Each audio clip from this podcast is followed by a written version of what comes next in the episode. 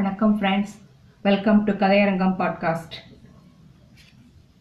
பொன்னியின் செல்வனில் பொன்னியின் செல்வனும் பூங்குழலியும் உடைஞ்ச மரக்கலத்தில் ஒரு நாள் இரவு பூரா ஓய்வு எடுத்துட்டு இருக்கிறத பார்த்தோம். ஊமை ராணி அவங்க ரெண்டு பேருக்கும் பசியாற்றி உணவு கொடுத்து அவங்க ரெண்டு பேரும் உறங்கினதுக்கு அப்புறம் ஒரு அரபி அரபு நாட்டு குதிரை ஒன்றில் தப்ப போகிறத பார்த்தோம். இளவரசர் பூங்குழலிக்கிட்ட பூங்குழலி நீ போகலாம். உனக்கு இவ்வளவு தூரம் வந்ததுக்கு எனக்கு உதவி செஞ்சதுக்கு ரொம்ப நன்றி அப்படின்னு சொல்லிட்டு இருக்கும்போதே க- கடல்ல தூரத்துல ஒரு பெரிய மரக்கலம் ஒண்ணும் அதுக்கு முன்னாடி ஒரு சின்ன படகு ஒன்று வந்துட்டு இருக்கு அது யாரு அப்படின்னு பார்த்தா ச- சேனாதிபதி பூதி விக்ரமகேசரியும் அவங்கள சேர்ந்தவங்களும் தான். முன்னால் இருக்க படகுல இருந்து அவர் குதிச்சு வந்து எங்க உங்களை காணோம்? என்னாச்சு? தெரியலையே. இப்ப இந்த மாதிரி இப்போ எங்களுக்கு முன்னாடி ஓடி வந்துட்டீங்களே அப்படின்னு சொன்னதுக்கப்புறம் இவங்க இவர் எல்லாத்தையும் பார்த்துட்டு அதில் வந்து வந்தி வந்தியத்தேவனை காணோம். இளவரசர் கேட்குறாரு எங்கள் கதையெல்லாம் அப்புறம் சொல்கிறேன் எங்கே அந்த வந்தியத்தேவன் எங்கே? சொல்லுங்க. அப்படின்னு கேட்குறாங்க அதோ அந்த துடுக்குக்கார பிள்ளை அங்கே போகிற கப்பலில் போய்கிட்டு இருக்கான் அப்படின்னு சொல்கிறாரு அந்த கப்பலில் ஏன் போகிறாரு எதுக்கு போகிறாருங்கிறத பற்றி மேலே பார்க்கலாம் இளவரசர் திருமலையை பார்த்து கேட்குறாரு ஏன் அந்த கப்பலில் போகிறாருன்னு அவர் சொல்றதுக்கு முன்னாடி கல்கி நமக்கு சொல்றாரு. என்னன்னு தெரியணும் இல்லையா? இளவரசரும் பூங்குழலியும் யானை மீது ஏறி போயிட்டாங்க. யானையை விரட்டிட்டு போயிட்டாங்க. மற்றவங்களுக்கு என்ன நேர்ந்துச்சு நமக்கு தெரியணும் இல்லையா? அதுக்காக அவர் சொல்றாரு. யானைக்கு மதம் பிடிச்சிட்டுது என்று சேனாதிபதி கூச்சிக்கிட்டதை கேட்டு மற்ற மற்றவங்களும் அப்படியே முதல்ல நம்பினாங்க. யானையை பின்தொடர்ந்து குதிரையை வேகமாக விட்டு போய்க்கொண்டே இருந்தாங்க. ஆனா அது முடியிற காரியமா இல்லை. யானை இரவு துறையை அடைந்ததும் யானை இரவு துறைங்கிறது ஒரு ஒரு பர்டிகுலர் பிளேஸ் அது. யானை இரவு துறை அப்படி அது ஒரு துறை ஏன்னா கடற்கரை ஓரம் தானே எல்லாமே துறை த- துறைமுகம் அப்படிங்கிற ஒரு சுருக்கம் துறை. அங்க வந்ததுக்கு அப்புறம் அவங்க பிரயாணம் தடப்பட்டுருச்சு. ஏன் தடப்பட்டுச்சு? வழக்கம் போல எல்லாருக்கும் முதல்ல முந்தி வந்தியத்தேவனுடைய குதிரை அந்த கடல் துறையில இறங்கி பாஞ்சு சேற்றுல அகப்பட்டுக்குச்சு. மிக்க சிரமப்பட்டு தான் அதை வெளியேற்றினாங்க. ஆனா குதிரை இனி பிரயாணத்துக்கு தகுதி இல்லைன்னு ஆயிடுச்சு. சேனாதிபதி பூதி விக்ரமகேசரி என்ன செய்யறதுன்னு தெரியாம தலையில அடிச்சுக்கிறாரு. என்னோட வாழ்க்கையில இத மாதிரி தவறு செய்ததே இல்லை. எல்லாரும் இப்படி சும்மா நிக்கிறீங்களே என்ன செய்யலாம் இளவரசை எப்படி காப்பாத்தலாம் யாருக்காவது யோசனை தோணுனா சொல்லுங்க அப்படிங்கிறாரு. அப்போ ஆழ்வார்க்கடியான் முன்னால வந்து சேனாதிபதி எனக்கு ஒன்று தோணுது சொல்லட்டுமா? அப்படிங்கிறான். சொல்லுறதுக்கு நல்ல வேலை பார்த்துட்டு இருக்கியா நீ? சீக்கிரம் சொல்லு அப்படிங்கிறாரு சேனாதிபதி. இளவரசர் சென்ற யானைக்கு உண்மையில மதம் பிடிக்கல அப்படிங்கிறாரு ஆழ்வார்க்கடியா என்ன உளர்ற? பின்ன யாருக்கு மதம் பிடிச்சது? உனக்கா? ஒருவருக்கும் மதம் பிடிக்கவில்லை. தாங்கள் வேண்டுமென்றே பிரயாணத்தை தாமதப்படுத்துகிறீர்கள் என்ற சந்தேகம் இளவரசருக்கு உண்டாயிடுச்சு. அதனால நம்ம விட்டு பிரிஞ்சு போறதுக்காக யானைய அப்படி தூண்டி விட்டு வேகமா போயிட்டாரு. யானைய பழக்கும் வித்தையில சகல ரகசியங்களையும் அறிந்தவர் இளவரசர். என்பதுதான் நம்ம எல்லாத்துக்கும் தெரியுமே அப்படின்னு சொன்ன உடனேதான் இது உண்மையா இருக்கும் அப்படின்னு சேனாதிபதிக்கும் பட்டுச்சு. அவர் உள்ள சிறிது நிம்மதி அடைஞ்சது. யானை வந்து மதம் பிடிச்சு போகல இளவரசர் கட்டளைக்கு கீழ்ப்படுத்திதான் போயிருக்கு அப்படின்னு. சரி அப்படியே இருக்கட்டும். ஆனாலும் நாம் தொண்டை மாநாட்டின் முகத்துவாரத்துக்கு போய் சேரணும்ல. அங்கே நடப்பது என்னங்கிறதாவது தெரிஞ்சுக்கணும்ல அப்படிங்கிறாரு. போக வேண்டியதுதான். கடற்கரையின் ஓ- ஓரமாக சென்று எங்கேயாவது படகு கிடைத்தால் அதில் ஏறிக்கொண்டுதான் கடந்தாகணும். அல்லது பார்த்திபேந்திர பல்லவரின் கப்பல் வரும் வரையில் காத்திருக்கலாம் அப்படிங்கிறாரு நக்கலா. ஏன்னா பார்த்திபேந்திர பல்லவர் இப்பதான் ப- போயிருக்காரு. பல்லவர் ராஜ ராஜ ராஜ்யத்துக்கே. அது வர்ற வரைக்கும் காத்திருக்கணுமா? வைஷ்ணவரே நீர் பொல்லாதவர். இளவரசரிடம் இப்படி ஏதாவது சொல்லிட்டீர் போலிருக்கிறது. சேனாதிபதி இந்த பிரயாணம் கிளம்பியதிலிருந்து நான் இளவரசருடன் பேசவே இல்லை அப்படிங்கிறாரு. அதுக்கப்புறம் அந்த கடற்கரையின் ஓரமாக கிழக்கு நோக்கி போறாங்க அவங்க. சென்ற அத்தியாயத்தில் வெளியாகி இருந்த படங்கள்ல இருந்து இலங்கை தீவின் வடப்பகுதியின் இயல்பை ஒருவாறு அறிந்திருக்கலாம். அந்த படத்தை நான் போட்டிருந்தேன் ஆனா அது என்னன்னு தெரியல அதுல வரல உங்களுக்கு. இலங்கையின் வடக்குமுனை பகுதிக்கு அந்த நாளில் நாகத்வீபம் என்று பெயர் வழங்குச்சு. அந்த பகுதியையும் இலங்கையின் மற்ற பகுதியையும் இரு புறத்திலிருந்தும் கடல் உட்புகந்து பிரித்தது. ஒரு பகுதியிலிருந்து இன்னொரு பகுதிக்கு செல்லும்படியாக கடற்கழி மிக குறுகியிருந்த இடத்துக்கு யானை இரவுத்துறை என்று பெயர். சில சமயம் இத்துறையில் தண்ணீர் குறைவாயிருக்கும். அப்போது சுலபமா இறங்கி கடந்து போகலாமா. மற்ற சமயங்களில் அதை கடப்பது கஷ்டம் ரொம்ப கஷ்டம். படகுல தான் கடக்கணும். முதல்ல அந்த இடத்துக்கு யானை இரவு அப்படின்னு ஏன் பேர் வந்துச்சுன்னு கல்கி சொல்றாரு. யானை மந்தைகள் இந்த இடத்துல கடலில் இறங்கி கடந்து செல்வது வழக்கமானபடியினால யானை இரவு அப்படிங்கிற பெயர் வந்துச்சாம். முன்ன முன்காலத்துல இந்த இடத்துல யானைகளை கப்பல்களில் ஏற்றி வெளிநாடுகளுக்கு அனுப்பியதாகவும் சொல்லப்படுகிறது. முதல்ல அவனும் முதல்ல வரமாட்டேன்னு தான் ஒரு பேஜே போயிடுச்சு போல சொல்லியிருக்கான் அவனும் முதலில் வரமாட்டேன் என்றுதான் தகர தகராறு செய்தான். அப்புறம் கேட்கிறவர்கள் சோழ நாட்டு சேனாதிபதி என்று தெரிஞ்சிட்டு சம்மதிச்சான். படகில் ஏறி கடல் கால்வாயை கடந்தார்கள்.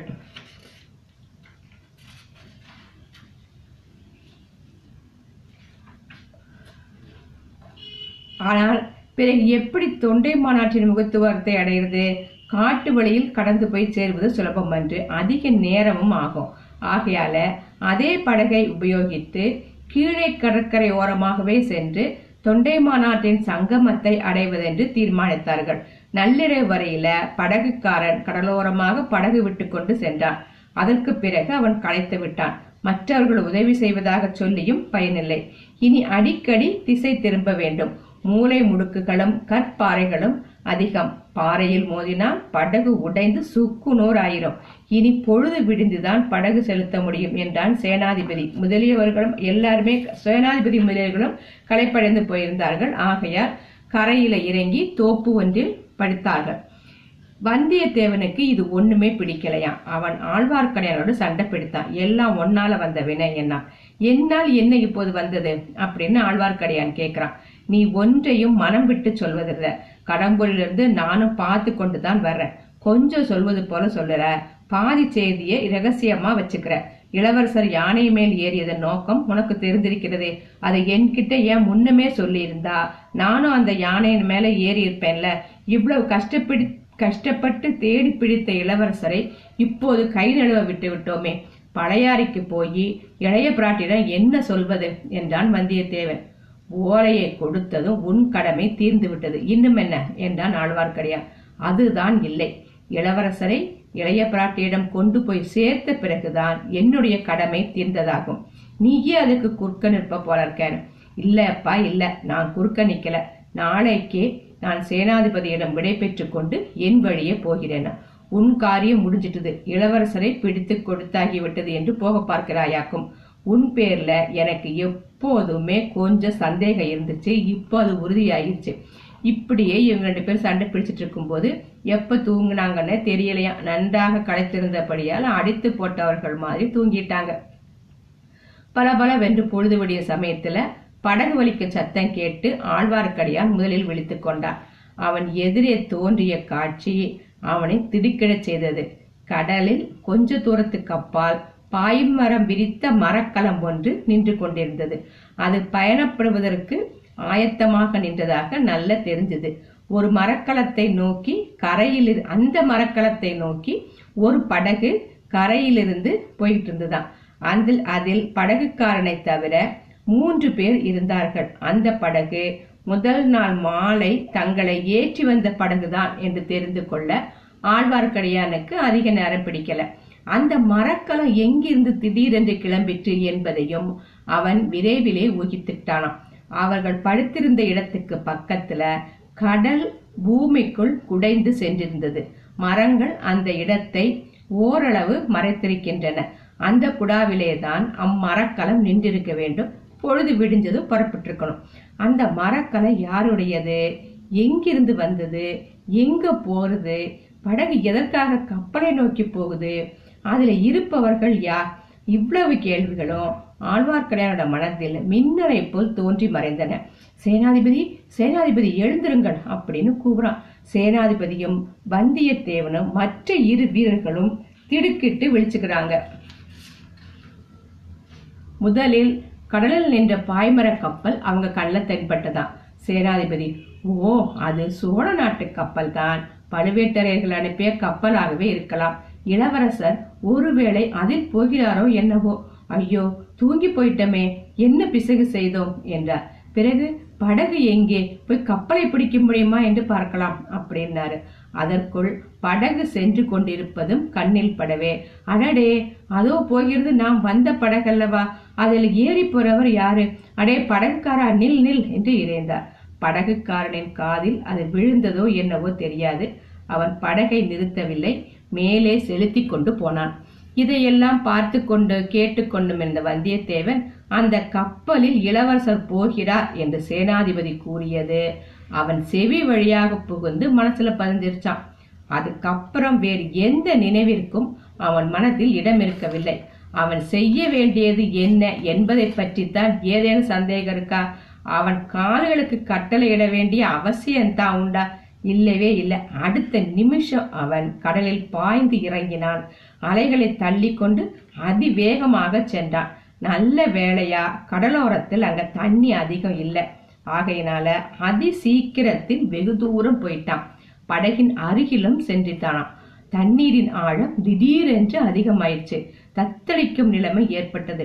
ஐயோ நான் முழுகி சாகப் போகிறேன் என்னை காப்பாற்றுங்கள் என்று கத்தினான். படகில் யாரோ சிரிக்கும் சத்தம் கேட்டது. பிறகு சிலர் பேசும் குரல்கள் கேட்டுதான். படகு நின்னது படகுக்காரன் குனிந்து கை கொடுத்தான். வந்தியத்தேவன் படகில் ஏறி உட்கார்ந்தான். படகு மேல போது. படகில் இருந்தவர்களை வந்தியத்தேவன் ஆராய்ந்து பார்த்தான்.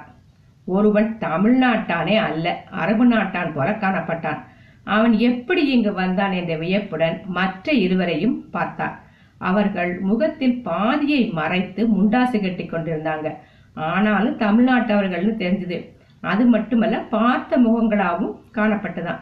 எங்க எங்க பார்த்த இவங்களேன்னு யோசிக்கிறான். ஆ நினைவு வருது. பார்த்திபேந்திர பல்லவனோட தம்பளையிலிருந்து திரும்பி வந்தவங்க இல்லவா இவங்க?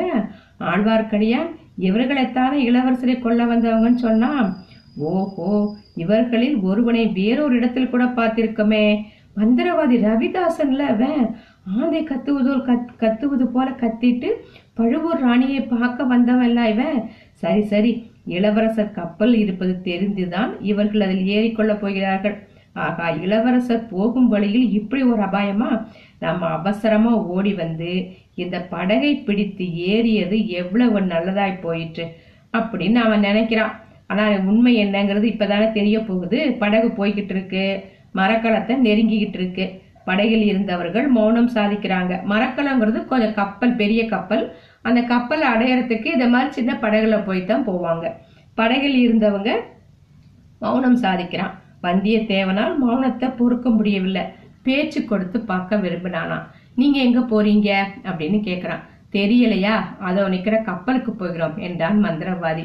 பாதி மூடியிருந்த வாயினால் அவன் பேசிய குரல் பேயின் குரலை போல இருந்துச்சான் கப்பல் எங்கே போகிறது என்று வந்தியத்தேவன் கேட்டான். அது கப்பலுக்கு போன பிறகுதான் தெரியணும் என்றான் ரவிதாசன். மறுபடியும் படகுல மௌனம் குடிக்கொண்டது வெளியில் கடலின் ஓங்கார நாதம் சூழ்ந்தது.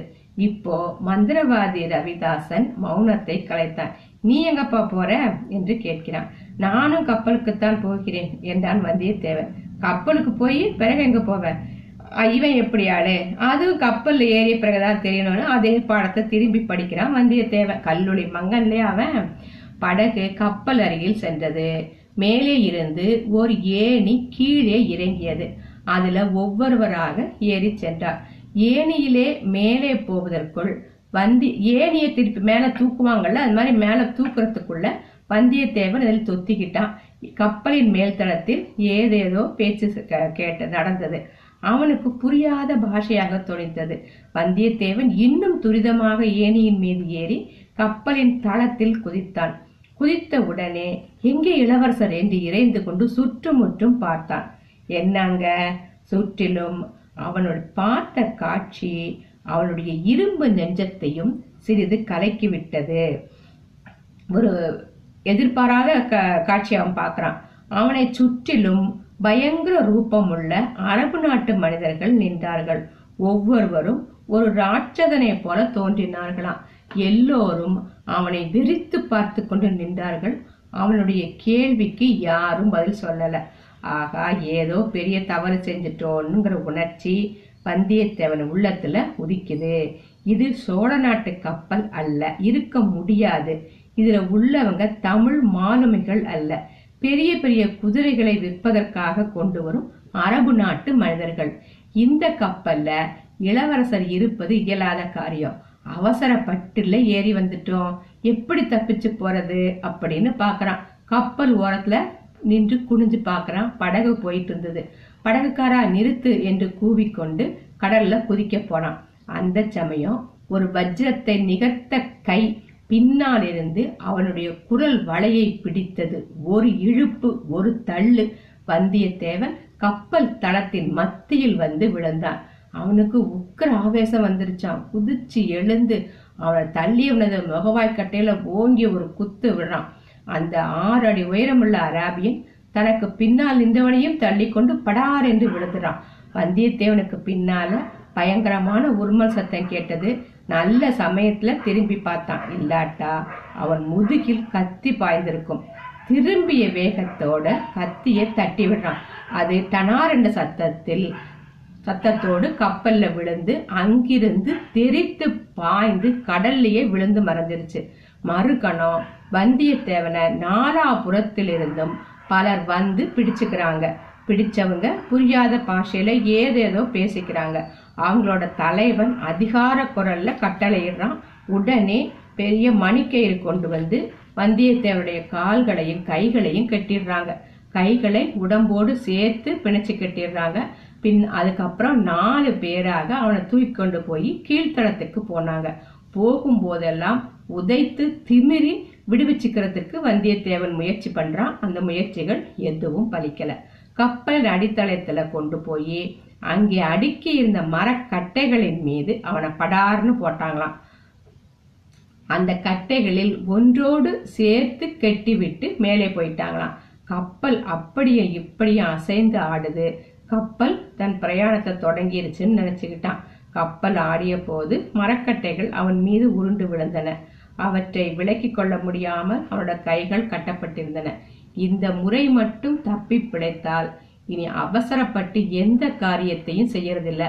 ஆழ்வார்க்கடியான போல ஆழ்ந்து யோசித்த பிறகே செய்யணும் அப்படின்னு வந்தியத்தேவன் மனதில் எண்ணிட்டானாம். அந்த சமயம் பேய் சிரிப்பது போன்ற சிரிப்பு சத்தம் அருகில கேக்குது வந்தியத்தேவன் மிகச் சிரமத்துடன் சற்று முகத்தை திருப்பி பார்க்கறான். அங்க மந்திரவாதி ரவிதாசன் நின்று கொண்டிருப்பதை பார்க்கறான். இதுவரை மந்திரவாதியின் முகத்தில் பாதியை மறைத்துக் கொண்டிருந்த துணி இப்போது நீக்கப்பட்டிருந்தது. அப்பனே அந்த சோழகுலத்து புலியை தேடிக்கொண்டு வந்தேன். புலி அகப்படல. ஆனால் வானர் குலத்து நரியாகி நீ அகப்பட்டு கொண்ட. அந்த வரைக்கும் அதிர்ஷ்டம்தான் அப்படிங்கிறான். மேற்கூறிய நிகழ்ச்சிகளில் வந்தியத்தேவன் படகில் ஏறி சென்ற வரையில் தான் கரையில் இருந்தவங்க பார்த்தாங்க. மரக்கலத்துக்குள்ள நடந்தது என்ன என்னங்கிறது படகோட்டி சென்றவனுக்கே தெரியாது. அவன் உடனே திரும்பி கரைக்கு வந்து சேர்ந்துட்டான். சேனாதிபதி முதலியவர்கள் படகில் ஏறிக்கொண்டார்கள் இனி அந்த மரக்கலத்தை தொடர்ந்து போய் பிடிக்க முடியாதுன்னு தீர்மானத்துக்கு அவங்க வந்திருந்தாங்க. ஆகையால தொண்டை மாநாட்டின் சங்கமத்துக்கு போய் பார்க்க அவங்க நினைச்சாங்க. இன்னொரு கப்பல் அங்க இருக்கலாம். அதில் ஒருவேளை இளவரசர் இருக்கலாம். எப்படியாவது ஏதாவது செய்தியாவது கிடைக்கும்ல அப்படின்னு நினைச்சுக்கிறாங்க. படகுக்காரனை கேட்டு பார்த்தாங்க. அவகிட்ட இருந்து ஒரு விவரமும் தெரியல. படகுல படுத்து தூங்கிட்டு இருந்தேன். அதிகாலையில் யாராவது வந்து தட்டி எழுப்புனாங்க. கப்பலில் கொண்டு விட்டால் நிறைய பணம் தருவதாக சொன்னாங்க. நீங்கள் விழித்தெழுவதற்குள் திரும்பி வந்து விடலாம் என்று போனேன். வேறொன்றும் தெரியாது அப்படின்னு சொல்லிட்டான். மேலே கண்ட வரலாறுகளில் ஆழ்வார்க்கடியான் தான் அறிந்த வரையில ஒன்று விடாமல் இளவரசரிடம் கூறினான் பின்னே இது அவ்வளவும் ஆழ்வார்க்கடியானோட கூற்று. இளவரசே வந்தியத்தேவன் கடலில் பாய் குதித்து பாய்ந்து சென்ற போது அவனை தொடர்ந்து நானும் போகலாமான்னு முதல்ல நினைச்சேன். ஆனா எனக்கு கடல் என்றால் எப்பவுமே சிறிது தயக்கம் உண்டு. நன்றாக எனக்கு நீந்த தெரியாது. அத்துடன் அதோ போகிறதே அந்த கப்பலை பற்றி எனக்கு கொஞ்சம் சந்தேகம் ஏற்பட்டது. அதுல நீங்க ஏறி போறது சாத்தியமில்லைன்னு தோணுது. இன்னும் அந்த நாட்டு கப் அந்த கப்பல் சோழ நாட்டு கப்பலா இருக்க முடியுமா? அப்படிங்கிற சந்தேகம் ஐயமும் எனக்கு உண்டாச்சு. இத பற்றி சேனாதிபதி கிட்ட கூறினேன். ரெண்டு பேரும் இங்க வந்து பார்த்து முடிவு செஞ்சுக்கிறதுன்னு தீர்மானிச்சு கொண்டு வந்தோம். தங்களை பார்த்த பிறகுதான் எங்கள் மனம் நிம்மதி அடைஞ்சது. அப்பா ஒரு மட்டுக்கும் அந்த இடத்துல இருந்து வந்தியத்தேவன் போனதையும் இவங்க இளவரசர்கிட்ட இருந்து பிரிஞ்சு போனதையும் இளவரசர்கிட்ட திரும்பி வந்ததை பத்தியும் சொல்லிட்டாங்க. ஆழ்வார்க்கடியான் கூறியதையெல்லாம் கவனமாக கேட்டுக்கொண்டு வந்தார் அருள்மொழிவர்மர் ஆனால் என் மனத்தில் நிம்மதி இல்லை திருமலை. வந்தியத்தேவன் அந்த கப்பல்ல போகிறான். அவனை பழுவேட்டரையர்கள் பிடித்து பாதாள சிறையில் தள்ளிடுவாங்களே அப்படிங்கிறான். அப்போது சேனாதிபதி இளவரசே அந்த கொடியவர்களின் அதிகாரத்தை எதற்காக பொறுத்திருக்க வேண்டும்? தாங்கள் மட்டும் சம்மதம் கொடுங்க. அடுத்த பௌர்ணமிக்குள்ள பழுவேட்டரையர்களின் அதிகாரத்தை தீர்த்து கட்டி அந்த பாதாள சிறையில அவர்களையே அடைத்து விட்டு மறுவேளை பார்க்கறேன் மறுகாரியம் பார்க்கறேன் அப்படிங்கிறாரு. ஐயா என் தந்தையின் விருப்பத்துக்கு விரோதமாக நான் அணுவளவும் நடந்து கொள்வேன் என்று தாங்கள் கனவிலும் எதிர்பார்க்க வேண்டாம்னு இளவரசர் எச்சரிக்கிறாரு. இந்த சமயத்துல குதிரை ஒன்று வேகமா வர சத்தம் கேட்டு எல்லாரும் திரும்பி பார்க்கறாங்க. சற்று தூரத்திலேயே அந்த குதிரை நிக்குது. முகக்கயிறு உட்கார ஆசனம் ஒன்றும் இல்லாமல் அந்த குதிரை மேல் ஏறி வந்தவள் ஒரு ஸ்திரீ என்று தெரிந்ததும் அனைவரும் வியப்படைந்தாங்க. யாரு? அந்த ஊமை ராணி தான். குதிரையில போறாங்க இல்லையா?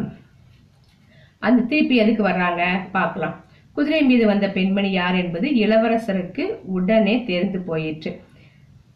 குதிரை நின்ற இடத்தை நோக்கி அவர் விரைந்து சென்றார். அவர் கூட பூங்குழலியும் போறா. மற்றவர்களும் சற்று தூரத்துல தயங்கி தயங்கி போறாங்க. ஊமை ராணி அதுக்குள்ள குதிரையிலிருந்து இறங்கிட்டா. பின்னால கூட்டமா வந்தவங்கள சற்று கவலையுடன் பார்த்து விட்டு பூங்குழலி கிட்ட சமிக்ஞை பாஷையில் ஏதேதோ சொல்றா. பெரியம்மா காட்டில் ஏதோ அதிசயத்தை பார்த்திருக்கிறாள். அந்த இடத்துக்கு நம்மை வரும்படி அழைக்கிறாள் என்றார் இளவரசர் அக்கடமை போவதுன்னு தீர்மானம் பண்ணிட்டாரு. மற்றவர்களும் தம்முடன் வரலாமா? அப்படின்னு கேட்க சொல்றாரு. ஊமைராணி சிறிது யோசித்து விட்டு சம்மதத்துக்கு அறிகுறியா தலையசைக்கிறார் போகும்போது எல்லோரும் அவள் ஏறி வந்த குதிரையை பற்றியே பேசிக்கொண்டு போனாங்க. அது அரபு நாட்டிலிருந்து வந்த அற்புதமான உயர் ஜாதி குதிரை. இந்த மூதாட்டிக்கு எப்படி கிடைச்சது? சமீப காலத்துல இந்த பிரதேசத்துல சைன்யங்கள் எதுவும் அதாவது போர் க- இது- இதெல்லாம் எதுவுமே வந்து இறங்கல. போர் ஒன்றும் நடக்கல. அப்படி இருக்கும்போது இந்த குதிரை இந்த பெண்மணிக்கு எப்படி கிடைத்திருக்க முடியும்? அப்படிங்கிற ஒரு சந்தேகம் எல்லாருக்கும் இருந்துகிட்டே இருக்கு. தொண்டை மாநாட்டின் முகத்துவாரத்தில் அருள் அருகில் சோழ நாட்டு கப்பல் ஒன்று கரை தட்டி புயர்ந்திருந்ததை பார்த்தோம். அங்கிருந்து சிறிது தூரம் வரையில் இலங்கை தீவில் கரை தென்கிழக்கு திசையாக வளைந்து நெளிந்து சென்றது. அடிக்கடி கடல் நீர் பூமிக்குள் புகுந்து சிறிய நீர்நிலைகளையும் பெரிய நீர்நிலைகளையும் உண்டாக்கி இருந்துச்சு இத்தகைய வளைகுடா ஒன்றுக்குள்ளிருந்துதான் வந்தியத்தேவர் முதலியவர்கள் அன்று காலையில் பார்த்த கப்பல் வெளியே வந்து கடலில் சென்றது. இப்போ ஊமை ராணி தென்கிழக்கு திசையில அவங்கள அழைத்து கொண்டு போறா. அடர்ந்த காட்டுக்குள்ளே புகுந்து சென்றாள். போக போக இளவரசரின் ஆர்வம் அதிகமாயிட்டே இருக்கு. ஏதோ ஒரு முக்கியமான சம்பவம் நடந்திருக்கணும். இல்லாவிட்டால் இவ்வளவு தூரம் நம்ம இந்த மூதாட்டி அழைத்து போக மாட்டா அப்படின்னு நினைனாரு. திடீரென்று அச்சம்பவம் அவர்களுடைய கண் முன்னால் வந்து நின்னது. என்ன சம்பவம் அது? காட்டில் சிறிது இடைவெளி ஏற்பட்டதும் நீர்நிலை ஒன்று தெரிஞ்சது அதன் கரையில் மனிதர்கள் சிலர் இறந்து கிடந்தார்கள். பிணங்களின் நாற்றத்தோடு காய்ந்து போன மனித ரத்தத்தின் நாற்றமும் கலந்து வந்தது. எத்தனையோ போர்க்களங்களின் அனுபவம் பெற்ற அந்த மனிதர்களுக்கு உயிரில்லா மனித உடல்களும் காய்ந்த ரத்தமும் புதிய அனுபவங்கள் அல்ல. எனினும் ஏதோ அதிசயமான மர்மமான பயங்கரமான காரியம் இங்கே நடந்திருக்குது. அப்படிங்கிற எண்ணம் எல்லோருடைய மனத்திலும் ஆர்வத்தோடு அருவருப்பையும் உண்டாக்குச்சு.